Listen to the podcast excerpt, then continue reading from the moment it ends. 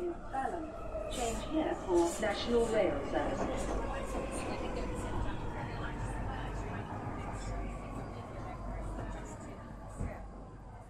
Salut și bine ai revenit în stația Londra. Eu sunt Manuel Cheța de la manuelcheța.com și tu asculti podcastul Un Român în Londra. Suntem la episodul 242 denumit 160 de ani de London Underground. În acest episod vreau să vorbesc despre London Underground, așa câteva cuvinte, și bineînțeles despre Westminster Accounts, o investigație și un website nou făcut de cei de la Sky News. Și mergem pe mai departe. Podcastul de față este partea Think Digital Podcast Network și mă găsești pe toate platformele posibile și imposibile, inclusiv pe radio.com, joia pe la ora 6 seara. În continuare fac niște recomandări de cărți, tocmai ce am terminat de citit Value Investing de Bruce C. Greenwald et al. Una dintre cele mai dificile cărți de citit și de înțeles și bineînțeles va trebui să mă reîntorc la ea că vreau să înțeleg ceva mai multe legate de, ce știu, balanțul financiar al firmelor. Foarte interesantă carte. O altă carte pe care am început să o citesc și e scurtă, micuță, faină, se numește The Little Book of Behavioral Investing, scrisă de James Montier. Și este o carte care ar trebui să te învețe în principiu de psihologia investitorului și de ce unii oameni se sperie și încep să vândă acțiunile în momentul în care aud știri negative, știi? E o chestie chiar foarte interesantă și foarte curioasă, ca să zicem așa. Și în timp ce mă duc la muncă și cât sunt pe la muncă în pauze, citesc cartea There Are No Electrons de Ken Amdahl. Este o carte despre electronică un fel de carte de introducere în materie de electronică. Foarte interesant, mă ajută să înțeleg ceva mai bine tehnologia din jurul nostru. În continuare, laud un grup foarte fain de oameni, începând cu ROE Hub, The Romanian and Eastern European Hub, care se ocupă de suport pentru muncă și violența domestică. Mai sunt cei de la The 3 Million pe Twitter care se ocupă de drepturile europenilor și trebuie, bineînțeles, urmăriți pentru că au tot felul de informații interesante legate de imigrație și europeni. Mai e centrul Filia, care se ocupă de drepturile femeilor și mi se pare că mai au și campanii prin România destul de interesante. Și eclair.org se ocupă de conștientizarea problemei traficului de persoane. Așa că patru grupuri faine, RO, e Hub, The 3 Million, Centrul Filia și eclair.org merită grijă și atenția ta. Uite-ne în 2023, la mulți ani, bine te-am revăzut, bine te-am regăsit, un 2023 nu așa de optimist cum era 2022 la început. Știi, când uh, noi cumva teoretic ieșeam din pandemie în 2021, ziceam ok, 2022 o să fie mai fain, avem planul, vrem să facem XY lucruri. 2022 ne-a bătut pe toate direcțiile, încât uh, până la urmă nu mai avem curajul să ne facem planuri mărețe pe 2023.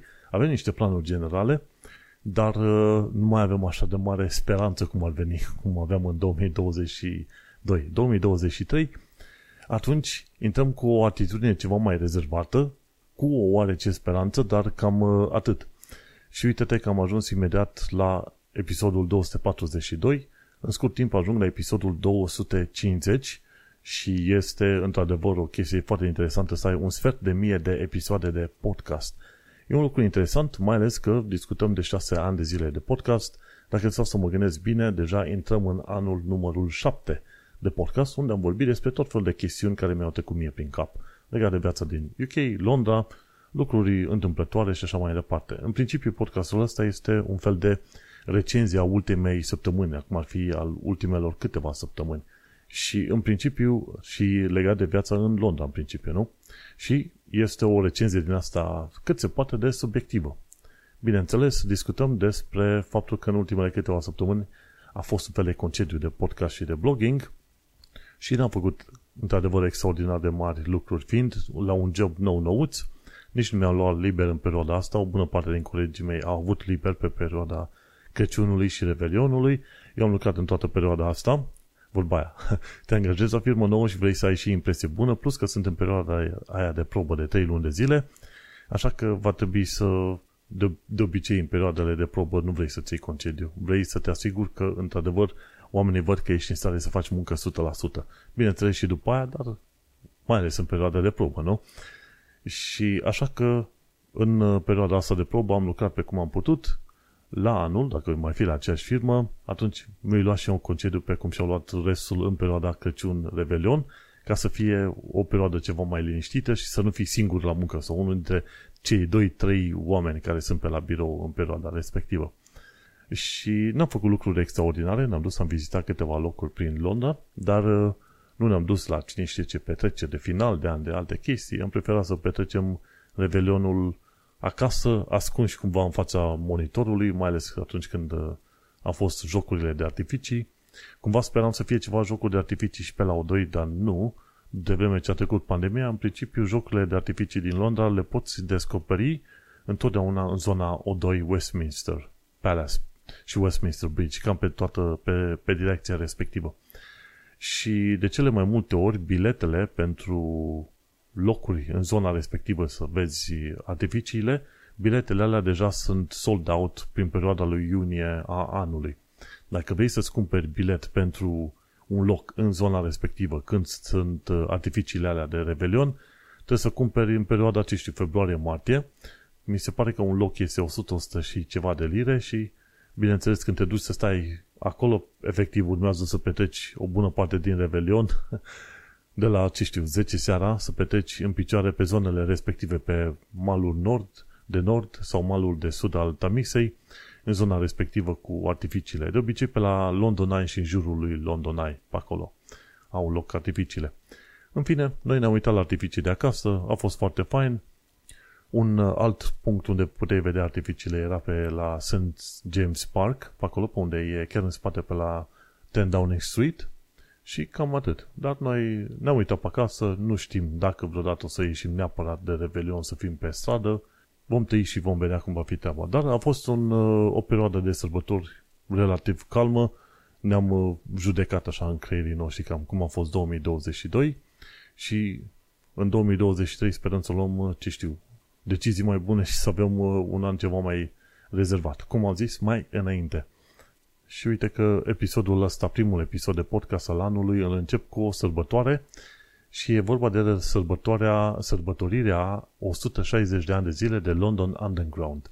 Ci că pe 10 ianuarie 1863 a fost uh, înființată linia Metropolitan care ducea de la Paddington la Farrington și scurta drumul cu vreo 45 de minute. Bineînțeles, dacă te duci de pe jos de la Paddington până la Farrington, e o distanță destul de mare. Dacă stai să te uiți, cred că ți o oră spre o oră și 20 de minute să mergi pe jos dintr-o parte în alta. Dacă mergi, dacă ești în 1860 și mergi cu căruța, probabil ți-a luat vreo jumătate de oră sau ceva de genul. Dar uite-te că primul metrou din lume, Underground, a fost linia metropolitan între Paddington și Farrington, care a fost deschisă pe 10 ianuarie 1863. Și cum zice în articolul ăsta de la Evening Standard, în momentul de față sunt 11 linii pe Londra, 11 linii de metro, plus linia Elizabeth Line, care merge chiar pe dedesubt, și în total sunt undeva pe la cât 272 de stații, dacă stăm să ne gândim uh, chiar foarte bine. Un număr extraordinar de mare de stații de metro pe Londra. Și un lucru interesant, odată cu sărbătorirea celor 160 de ani de zile de Londra, au făcut un rondel în formă de inimă din ala cu Love the Tube 160 Years of Service și au pus primul rondel la Baker Street. Bineînțeles, rondeluri din asta cu Love the Tube vor fi puse la stațiile mari, importante, cum e Covent Garden, Charing Cross, uh, Oxford Circus, Piccadilly Circus, unde te aștepți tu să fie zone și zone turistice, pe acolo vor fi. Pe cum spunea Sadikan, primarul Londrei, mi se pare că un asemenea rondel va fi pus pe fiecare linie, măcar un asemenea rondel, dacă nu mai multe. Și e un moment numai bun să-ți aduce aminte despre de metroul londonez și cam, uh, cam care linii sunt mai faine, care linii sunt mai rele. Și în principiu, dacă stau să mă gândesc, luăm de la mai bune la mai rele. Printre cele mai bune, e chiar asta nouă, este Elizabeth Line, dar nu face parte din London Underground, dar uh, este construită în legătură cu London Underground. Deci, deci, Elizabeth Line pe primul loc. După aia, ca linii foarte mișto, sunt alea la fel înalte, gen Circle Line, Hammersmith City și District Line, cu aer condiționat, lungi, ai loc destul, nu te sufoci în ele. Și mai apoi uh, alte linii interesante și utile mai sunt DLR-ul, de exemplu, care nu duce în foarte multe locuri. Și după asta, mai bineînțeles, pe același nivel cu districtul este și Metropolitan și el este un tren mare, așa. Toate trenurile astea mari vin imediat după Elizabeth Line. După aia, ca linii faine și utile pe care le poți folosi adesea, este Jubileul. Este într-adevăr gălăgios pe, pe anumite locuri, dar uh, e bunicel. E bunicel, te duci liniștit dintr-o parte în alta a Londrei chiar fără probleme.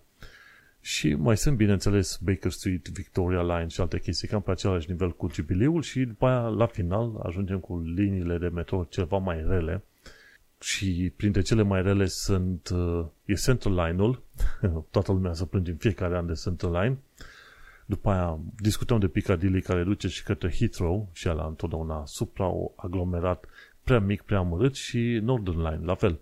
Aglomerat mic, amărât, transpire acolo și te sufoci efectiv. Și dacă stai să te uiți ce au în comun liniile astea trei, sunt foarte, foarte vechi. Și undeva prin 2025-2027 vor fi schimbate. Cred că n-ar mai trebui să zicem 2000 și nu mai știu cât. Prin anul 26-27 vor fi schimbate. Deja trebuie să ne învățăm să zicem anul 26-27, că suntem deja de imediat cât? De două decenii, nou mileniu, chiar nu mai are rost să mai specifici și în ce mileniu existi, ca de exemplu. Și uite-te așa, dacă stai să te uiți pe London Underground, există 11 stații, nu le știu pe toate ca să zic în, în felul ăsta, dar uh, important lucru este că ai acces în foarte, foarte multe locuri, foarte rapid. Bineînțeles, pe lângă asta mai pui și overground și mai pui și faptul că poți să folosești în tot felul de stații, în multe locuri, poți folosi efectiv, uh, cum îi zice, trenurile obișnuite. Și asta e un lucru foarte important în toată povestea asta, că ai nevoie să ajungi foarte repede în multe locuri din Londra. De ce? Pentru că, efectiv, uh, Londra este enormă și de multe ori vorbesc și cu partenera mea și zice, măi, Londra este o țară, cumva e o țară de sine, de sine sătătoare. Și ai nevoie de acele metrouri. 11 linii sunt chiar bunicele și ce mai știm despre și ce mai pot spune despre metroul londonez este faptul că partea de nord, de la nord de Tamisa, are mult mai multe linii și stații de metro decât partea de sud. În partea de sud sunt câteva, mai ales în partea de sud și sud-vest, dar uh, mai e overground-ul care acoperă. Partea de sud este mai mult acoperită de overground și de liniile normale, dar și în partea de sud cumva se consideră că trăiesc ceva mai, oameni mai bogați și își folosesc mașinile să meargă la muncă. Pe când în partea de nord este și ceva mai populată și mult mai multe stații de metrou. Și cam atât, 272 de stații de metrou chiar este un uh, lucru extraordinar de mare. Cei de la Evening Standard au pus vreo 50 ceva de poze legate de în care se prezintă London Underground de-a lungul timpului. Era o perioadă în care se putea fuma în uh, metrou. Uh, era o perioadă în care se putea fuma și pe scările alea rulante. Mi se pare că în anii 60-70 a fost un incendiu foarte mare de la fumatul pe scările rulante. A fost o chestie foarte periculoasă. Era o perioadă în care ți era permis să bei pe London Underground și mi se pare că în urmă cu vreo 50 ani de zile au interzis consumul de băuturi alcoolice pe metro. Și în momentul de față, dacă stai să te gândești, London Underground este una dintre cele mai eh, stabile, să zicem, rețele de metrou și cele, cea mai mare, cea mai faină și cea mai bine organizată rețea de metrou din eh, Europa. Nu știu dacă din lume, dar în mod sigur din eh, Europa. Ai și acces accesibil uh, în foarte multe locuri, nu peste tot, dar în foarte multe locuri. Plătești cu Oyster-ul, Oyster Card dacă ții sau dacă nu, plătești cu telefonul prin NFC ori prin uh, carduri uh, contactless, foarte repede și ușor. Ai, bineînțeles, și autobuzele care sunt faine și destul de bine îngrijite. Bineînțeles, stațiile de metro, cel puțin, sunt Um, în marea lor majoritate sunt curate și bine organizate și luminate și, într-un fel, în materie de transport public, London Underground este considerat mai sigur decât uh, autobuzele în principiu. Și mai rapid și mai sigur. Puțin mai scump decât autobuzele, dar asta este o altă problemă. Poți să-ți iei abonamente dacă mergi foarte mult pe London Underground. Dar uh, să știi că nu dezamăgește când vii în uh, Londra, neapărat să te duci cu London Underground, că, pentru că ajungi foarte repede în tot felul de locuri. Și sunt indicatoare în multe locuri, slabe șanse să te rătăcești. Mai ales când, când te duci și în zone gen Bank, ori te duci pe la Liverpool, Liverpool Street Station, ori te duci pe la Westminster. Alea sunt stații foarte mari, cu mai, pe mai multe nivele, au foarte multe linii care se intersectează în punctele alea și totuși nu te rătăcești. Sunt foarte interesante. Într-un fel poți să consideri London Underground ca fiind o, un oraș sub orașul Londra. Și mi-a plăcea să văd la un moment dat o hartă din asta 3D în care se vede foarte bine acest oraș de sub orașul Londrei. De-aia, ci că unul dintre motivele pentru care nu s-au construit buncere din astea nucleare prin Londra este faptul că ai London Underground și toată lumea poate să fugă repede acolo, dacă e nevoie, dacă ar fi nevoie, știi? Toată lumea, cel puțin din zonele stațiilor de metro, bineînțeles. Pentru că stațiile de metro nu acoperă toată Londra. Vorba aia, avem 282 de stații la o suprafață a Londrei de cât vreo 15.000 2500 de kilometri pătrați, ceva de genul ăsta. Pentru că, nu, dacă ți să te uiți, Londra are un diametru de maxim 50 de kilometri pătrați, știi?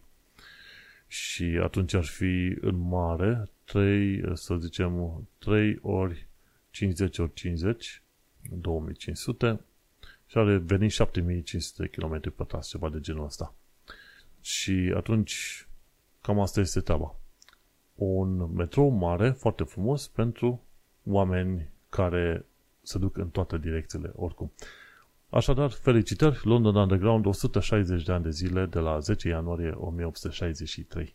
Hai să discutăm acum și despre Westminster Accounts, câteva cuvinte. Cei de la Sky News TV, Sky TV, au făcut un website la care vom avea acces în curând, numit The Westminster Accounts.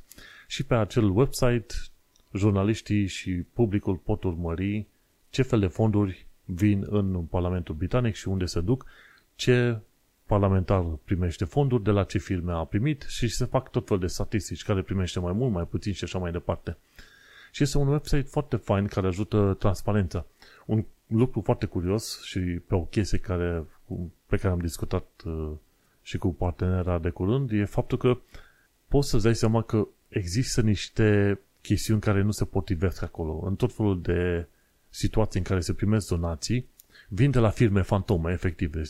Cei, de la, cei care sunt uh, membrii Parlamentului Britanic îți spun, uite, am primit de la firma A, Z, ce vrei tu, banii următori. Deci, din punctul ăsta de vedere, toată lumea este transparentă și spune de unde a primit uh, banii.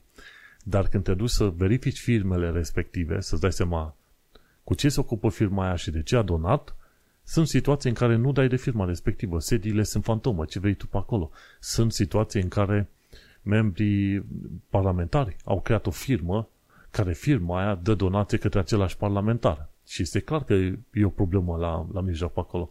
Și ce discutam și cu partenera mea era că corupție există peste tot pe planeta asta, numai că în țările mai bogate corupția nu, nu afectează oamenii obișnuiți. Cumva, cumva tindeam să cred că nu ai corupție în, în vest sau e mai puțină. Dar în principiu corupția din vest este ceva mai bine mascată într-un fel și nu afectează atât de mult omul de rând. Pe cum afectează în mod direct și vădit în România. Dar tot afectează. Și gândește-te că sunt tot felul de parlamentari, inclusiv Keir Starmer, Theresa May și mulți alții care au primit donații și Keir Starmer, care este liderul laburiștilor, a primit vreo 700.000 de lire bani din second jobs. Unii primesc donații, alții au un fel de second jobs.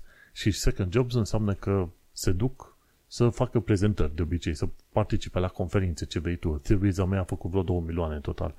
Și că cei mai mulți bani, vreo 60-70% din banii făcuți în afară de salariul primit de parlamentari, au fost uh, făcuți de conservatori. Cea mai mare parte, conservatorii au primit bani pe conferințe la care au participat, pe care le-au hostat, le-au găzduit și așa mai departe. Și pe lângă acele conferințe au primit și donații. Și adevărul este că și laburiștii, și conservatorii, și Libdem, toată lumea primește fie donații, fie sunt plătiți pentru participare la conferințe, ca gazde, ca prezentator, ca ce vrei tu pe acolo. Și îți dai seama, efectiv, pentru asemenea parlamentari, dacă stai să te gândești bine, faptul că sunt parlamentari le-au deschis uși pentru a fi prezenți în tot fel de locuri și uh, te uiți la conferințele la care au participat acești parlamentari, îți dai seama că în foarte multe situații sunt duși acolo doar ca să-și dea un fel de seal of approval, ceva de genul, să zică, băi, eu sunt de acord cu conferința asta și nu trebuie să facă nimic altceva, primesc 10.000, 20, 50.000 de lire doar pentru că s-au prezentat o oră într-un, la o anumită conferință pe acolo, știi? Și într-adevăr, fiind vedete într-un fel, asta este marele, mare atracție a parlamentarilor în uh, Parlamentul Britanic. Pentru că altfel uh, parlamentarii primesc 83.000 de lire pe an de trei ori mai mult decât salariul mediu pe UK, ceea ce e un lucru foarte bine. Bun, dar uh, faptul că le este permis să aibă un second job, îți dai seama că, așa cum întreabă știi de la Sky News, măi, sunt șanse mari că parlamentarii nu o să fie foarte interesați să facă muncă de parlamentari dacă își petrec ei atât de mult timp făcând uh, tot felul de conferințe la care sunt plătiți cu 50 de mii, 10 mii de lire și așa mai departe pentru o singură asemenea conferință, știi? Și ăsta este adevărul. Câți dintre ei vor mai vrea să fie parlamentar dacă le interziți să aibă un al doilea job? Atât. Tai niciun job, niciun al doilea job, la revedere. Vrei să fii parlamentar, să te ocupi efectiv de țară, niciun al doilea job. Nici să primești donații, că asta este toată treaba, niciun al doilea job. Și în principiu, ci că parlamentarii au voie să aibă un al doilea job, dar acel al doilea job nu are voie să implice, să implice muncă de lobby, efectiv să tragă de colegilor. Deși zice că nu are voie să aibă asemenea muncă implicată în ceea ce fac ei, tot vor face în mod neoficial lobby și s-a întâmplat asta mai ales cu COVID-19, unora le-a sunat bani și s-a, s-a prezentat de foarte multe ori, mai ales de, de cei de la The Guardian, situații în care oameni care nu aveau nicio treabă cu PPE, să zicem, echipament de protecție personală, totuși au deschis o firmă repede într-o săptămână și primeau uh, fonduri de COVID pentru cumpărarea unor asemenea instrumente de protecție. Așa, dar primeau milioane, doar pentru că erau prieteni cu ceva neamuri din, uh, din uh, rândul conservatorilor, înțelegi? Și au fost multe chestiuni de asta, gen corupție. Mă bucură că există un proiect gen Westminster Accounts, ca să se știe ceva mai bine, ok, de unde vin banii și unde se duc și până la urmă hai să vedem care firme sunt uh, firmele și persoanele care până la urmă plătesc banii ăștia incredibil pe acolo, știi? Și stai să ne uităm la una dintre statisticile prezentate aici. Vezi că dacă stai să te uiți în listele astea mari, Theresa May a făcut 2,5 milioane de lire. deci nu e, nu e chiar puțin așa dacă stai să te uiți. Și sunt unii care au primit mai puțin, gen uh, Chris Skidmore, 90.000 sau alte chestii de genul ăsta, știi? Și Theresa May a participat, uite, de exemplu, la conferințe la Morgan Chase World Knowledge Forum Distinguished Speaker Series Trinity University și sunt uh, prezentările respective la unde a fost pe acolo. Nu întotdeauna legătură cu ce te aștepta legăturile ei cu ceea ce face în viața de zi cu zi. Boris Johnson la fel a primit uh, investiții, a primit donații, de exemplu, de la Centerview Partners LLP, care pare a fi un fel de firmă de investiții. Alții de la Council of Insurance Agents and Brokers, 270.000. Și a primit și 200.000 de la Televisao Independente, pare ceva din Portugalia sau Brazilia, știi? Și inclusiv 260.000 de la Hindustan Times, înțelegi?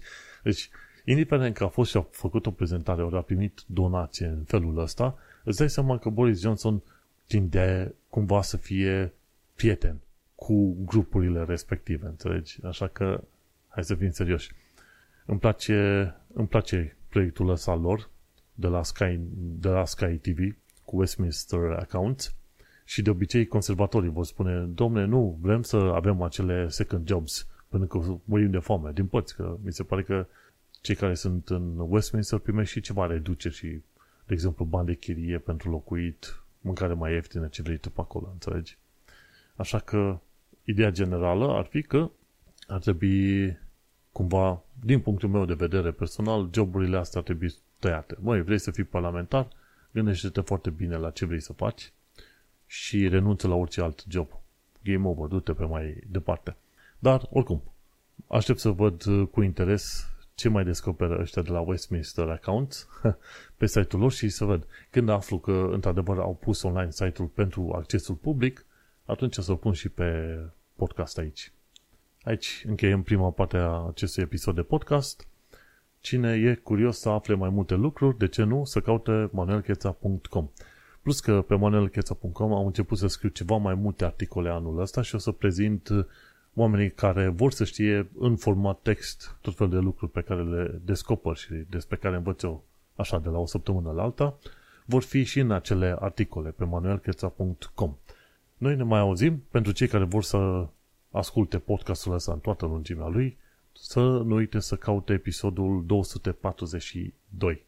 Succes! Hai să intrăm în actualitățile de zi cu zi, ca să zicem așa, sau de săptămână cu săptămână. Am doar două știri marșelate. Bineînțeles, puteau fi mult mai multe, dar nu am, uh, nu am vrut eu. Ci că a avut loc pe data de 9 ianuarie 2023, 23, respectiv ieri, prima lansare a unei rachete din spațioportul de la Cornwall. La Cornwall este un spațioport, dar nu se lansează la rachetele verticale din uh, punctul respectiv, ci este un avion care poate să preia o rachetă ceva mai mică decât cele gen NASA uh, sau SpaceX sau ESA și avionul zboară undeva în uh, zona Irlandei, deasupra mării, și se învârte în cerc și la un moment dat lansează racheta atunci când au ajuns la altitudinea potrivită și la viteza potrivită. Lansări de, de felul ăsta au fost făcute în zona Californiei, nu odată, ci de mai multe ori. Au făcut ieri lansarea asta, trebuiau să ajungă în spațiu vreo șapte sateliți ăștia micuți. N-au ajuns pentru că a fost o lansare, lansare eșuată din oarece motive tehnice. Au trimis racheta, în două stagii. Prima, primul stagiu a dus racheta până la altitudinea potrivită, la al doilea stagiu nu a ajuns la viteza și altitudinea potrivită și atunci racheta a căzut, mi se pare, undeva mare.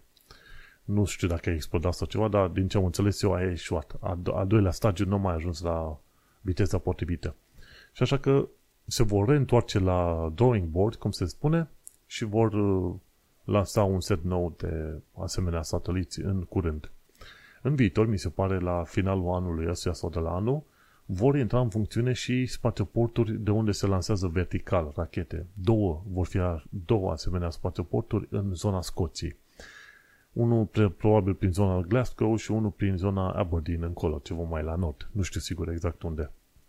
Dar uh, e interesant. Și uite că UK intră în uh, Space Age, mai precis, în sensul că poate să lanseze sau va lansa cât de cât niște sateliți chiar de pe zona UK-ului. De obicei, când a avut nevoie să lanseze, a făcut fie lansări cu ESA, fie lansări cu NASA. Și cine știe, mai devreme sau mai târziu, chiar va reuși să lanseze chiar din UK. Ceea ce e un lucru extraordinar de fain. Ei bănuiesc că o să aducă chestia asta vreo 3,5 miliarde de lire ca investiții și ca bani în UK. Un lucru foarte bun de altfel. Mergem pe mai departe. Ce aflăm, bineînțeles, vedem cum se desfășoară tot pe, pe mai departe dezastrul numit NHS. Și tot mai multe informații să iveală cum că, uite, există cu 500 de morți în exces față de alte perioade pe săptămână, ceva de genul ăsta. Cu așteptări de multe ore la, efectiv, la urgențe în ambulanțe, 12 ore, 14 ore, 16 ore, ce vrei tu pe acolo tot mai multe istorii în care și cazuri în care oameni foarte bolnavi nu sunt preluați cum trebuie de către departamentele de urgență. Și ziceau, și în cazurile cu cancer, cu testare de cancer, mi se pare că vreo 25% din asemenea cazuri nu sunt tratate și verificate, scoase la iveală la timp. Extraordinar de mulți oameni ajung să sufere pe, pe situația asta și ți se zice, băi, du-te la urgență doar, doar când e foarte, foarte mare urgență. Și se întâmplă că ajung oameni la urgență sau la emergency când chiar sunt pe ultima tură, să zicem, ultima suflare, ca să zicem așa, tocmai pentru că ei știu că e necesară probleme extraordinar de mari. Și problemele mari sunt uh, faptul că au fost tăiate din fonduri, nu sunt suficient de mulți angajați care să lucreze, management prost și, bineînțeles, management în stil mafiot, că au ieșit la iveală multe necazuri în uh, tot felul de trusturi de NHS care se comportau ca niște mafioți. Dacă doctorii spuneau că niște chestiuni nu merg, doctorii erau îndepărtați și ba chiar se făcea un fel, făcea un fel de referat, știi? gen uh, notă proastă, pentru că nu colaborează cum trebuie, ceva de genul ăla, știi? Așa că NHS plus guvernul UK uh, cumva vor trebui luate mai devreme sau mai târziu la rost și sunt luate la rost cel puțin de către jurnaliști pentru că efectiv nu fac față cum trebuie. Mergem pe mai departe, informații practice, ci că trebuie să citești cu grijă notele de subsol ale asigurărilor când mergi în vacanță. Și aici e vorba de un tip care a fost uh, în Thailanda, a stat mai mult de 31 de zile, iar asigurarea aia era doar pentru 31 de zile, și atunci a avut un accident și după aia părinții și neamurile au trebuit să strângă vreo 20.000 de lire pentru, pentru operații, pentru ce vrei tu. Și în principiu, dacă mergi în călătorie, să zicem, în afara Europei, ca român, când te duci în Europa, ai cumva pe, pe pașaportul românesc, într-un fel să spui, ai o asigurare cumva. Dar când te duci, hai să zicem, în afara Europei, croazieră, ce vrei tu pe acolo, ia-ți asigurare, nu-ți lua cea mai simplu, cea mai ieftină asigurare, ia-ți una ceva mai mult decât uh, aia mai ieftină și uite-te la fine print, la notele de subsol. Plătești un ban în plus și fii atent care sunt condițiile clare de sprijin cu asigurările respective, pentru că nu ai vrea să fii în situația în care să plătești zeci de mii de lire pentru că n-ai fost atent la asigurare. Și atât ăla este singurul sfat practic pe episodul ăsta. La secțiunea de limba engleză, ci că ce înseamnă înjurăturile astea care încep cu litera F. Și zice F off, go away. F around, waste your time, știi? Uh, ce mai e? F with someone înseamnă să rănești pe cineva, știi? F up, F it up, to make a mistake, să faci o greșeală, știi? F that înseamnă no way, știi? F someone over înseamnă do something bad, să faci ceva rău. F you, F you înseamnă I hate you, știi? So, uh, F it înseamnă ok, hai să facem deja. Let's, let's just do it, știi? Deci, asta sunt înjurături cu F. cu cuvântul ăla magic F. Și atunci știi și tu cam ce înseamnă chestiile astea. Mergem mai departe. Ultima secțiune de astăzi este legată de viața în Londra, dar și în străinătate. Lucruri interesante pe care le-am mai aflat de-a lungul timpului, știi? Și de curând, uite, Sorin Ciociu a avut o discuție cu Gigi Dinuț, Rebelion în Spania. Și ei au publicat ceva foarte interesant legat de câte costă și care este viața în Spania, sau dacă vrei să faci un Rebelion în Spania, pe, Spot, pe Spotify, era să zic, pe SoundCloud. Și poți să asculti acolo 17 minute legat de ce, ce poți găsi în Spania, cum poți să te cazezi pe acolo și ce informații practice poți primi. Ce mă enervează e că ăștia de la SoundCloud nu au opțiunea să ascult la viteza 2x, să ascult podcasturile la 2x. În fine, un alt lucru pe care poți să-l vezi legat de viața în Londra și în sănătate, dacă vrei să vizitezi lucruri în Londra, în mod sigur trebuie să te uiți la diagrama asta a, a muzeilor și a galeriilor din Londra. E o diagramă enormă care poate să spună, ok, un fel de flowchart care spune, ok, ce vreau să fac? Dacă mă interesează să merg într-un loc anume sau nu. Și pe ce tematică. Și tot ceea ce trebuie să faci e să cauți în, în Google, cum îi zice, uh, How to Explore London's Museums and Galleries. E de la site-ul londonese.com și este foarte interesant. How to Navigate London's Museums and Galleries. E un dită mai, uh, e un dită mai, e o dită mai graf, cum se zice, diagrama, foarte interesantă. Și ce trebuie să știi este că majoritatea muzeilor și galeriilor sunt gratuite, dar la multe dintre ele trebuie să-ți faci appointment ca să te poți duce acolo. Ce mai aflat de curând este că dacă ai bani prea mulți de dat și vrei să stai o perioadă mai îndelungă sau să ai un concediu cât de cât uh, făinuț, te poți duce în Salcombe, South Sand în, și Overbeck în zona Devon. Și acolo e mai scump.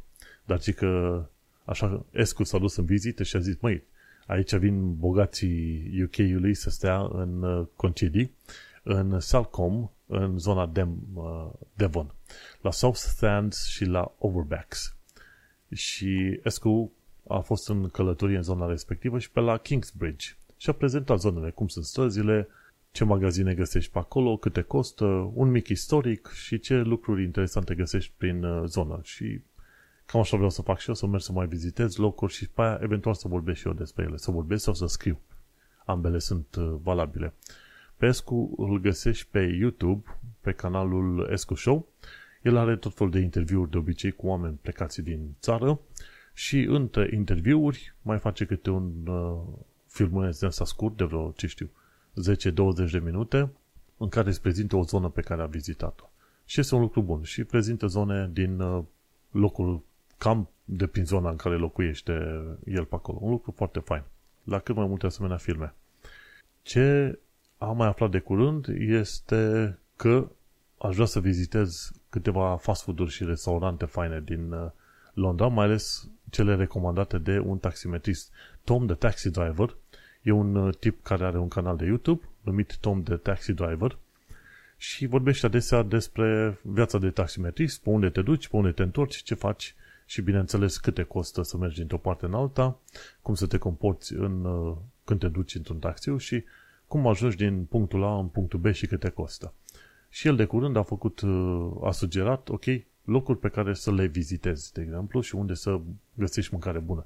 Ca, să, ca taximetrist îți dai seama că el știe chestiile astea.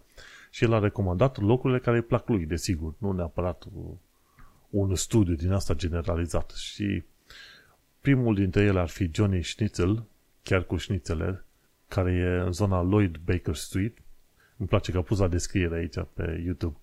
Al doilea ar fi Bagel Bake, Brick Lane, foarte interesant, pe strada Brick Lane, uh, și atunci îți dai seama, bagels, foarte fain, simpatic. Chipotle, în mai multe locuri, e, e făinuț. Din când în când am mai mâncat și eu pe la Chipotle și au mâncare chiar foarte faină. Poți să ceri un extra carne, ca, chiar așa îi zice, extra carne. Astral Cafe, un cafe foarte simpatic, pe Regency Street și Saporis pe Horseferry Road. Nu știu sigur acum dacă este Saporis, da, Hearty Food, cred că e la Saporis, da, acolo. Foarte interesant că ce a recomandat ieri nu le-am văzut recomandate în efectiv niciun alt loc. Și sunt locuri probabil frecventate de taximetriști, de-aia vorbește el de Johnny Schnitzel, Bagel Bake, Astral Cafe și Saporis. Când te uiți pe tot felul de ghiduri din asta de călătorii, de ce vrei tu de Londra, uh, nu, nu, nu vezi locurile astea recomandate, știi? Ori, bineînțeles, aș vrea și eu un șnițel, dacă tot am pomenit acum. Johnny Schnitzel, Lloyd Baker Street, WC1, nu știu acum pe Google Maps unde ar fi ăla, Johnny Schnitzel. E efectiv în zona 1, ca să zic așa, destul de aproape de Angel, Angel Station. Între Angel Station, Clare, Clerkenwell și ce asta? King's Cross în Pancras. Acolo, un triunghiul ăla e Johnny Schnitzel. Și într-adevăr e și postradă din asta mai mică, Lloyd Baker Street, obscur așa.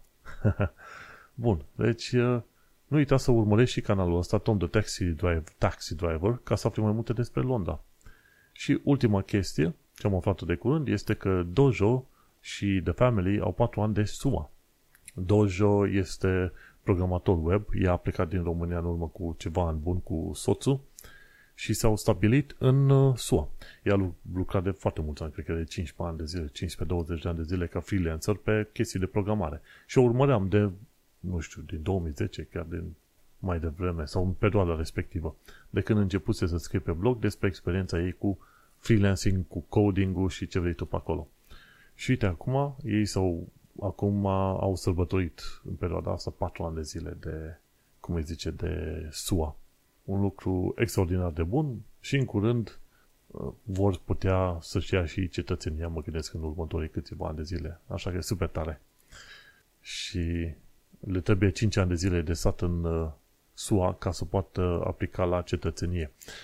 Uh, mi se pare că a venit cu un altfel de vize, că din ce am înțeles eu pentru alții, mai, mai e un grup în România, în America, ceva de genul, eu trebuie să stea 7 sau 8 ani de zile ca să aplice la cetățenie. Deci sunt mai multe rute pe care poți aplica la cetățenie. Și eu în UK am avut 5 ani de zile locuiți am primit cet, uh, rezidență permanentă, după aia am așteptat un an de zile și după aia am putut aplica la, la cetățenie. Așa că e bun. Un an nou fericit pentru ei și la cât mai mulți ani de SUA Dojo and Family. Și asta este important. Mă interesează poveștile oamenilor simpli care s-au dus și au făcut rost în străinătate și au stat acolo și au continuat să-și facă o carieră, o viață, un vis, ce vrei pe mai departe. Nu trebuie neapărat vedetisme, nu trebuie oameni super mega cunoscuți sau ceva, ci oameni care și-au format uh, un obicei, o viață, o carieră și vorbesc despre asta ca să învețe și pe alții cum să urmeze pașii respectivi. Uite-ne că ne-am ajuns, am ajuns la final de episod, numărul 242, unde am vorbit despre 160 de ani de London Underground și, bineînțeles, despre Westminster Accounts. Eu sunt Manuel Cheța, de la manuelcheța.com și noi ne mai auzim pe data viitoare. Cine știe, poate cu știe ceva mai bune. Succes și la mulți ani! Change here for National Rail Service.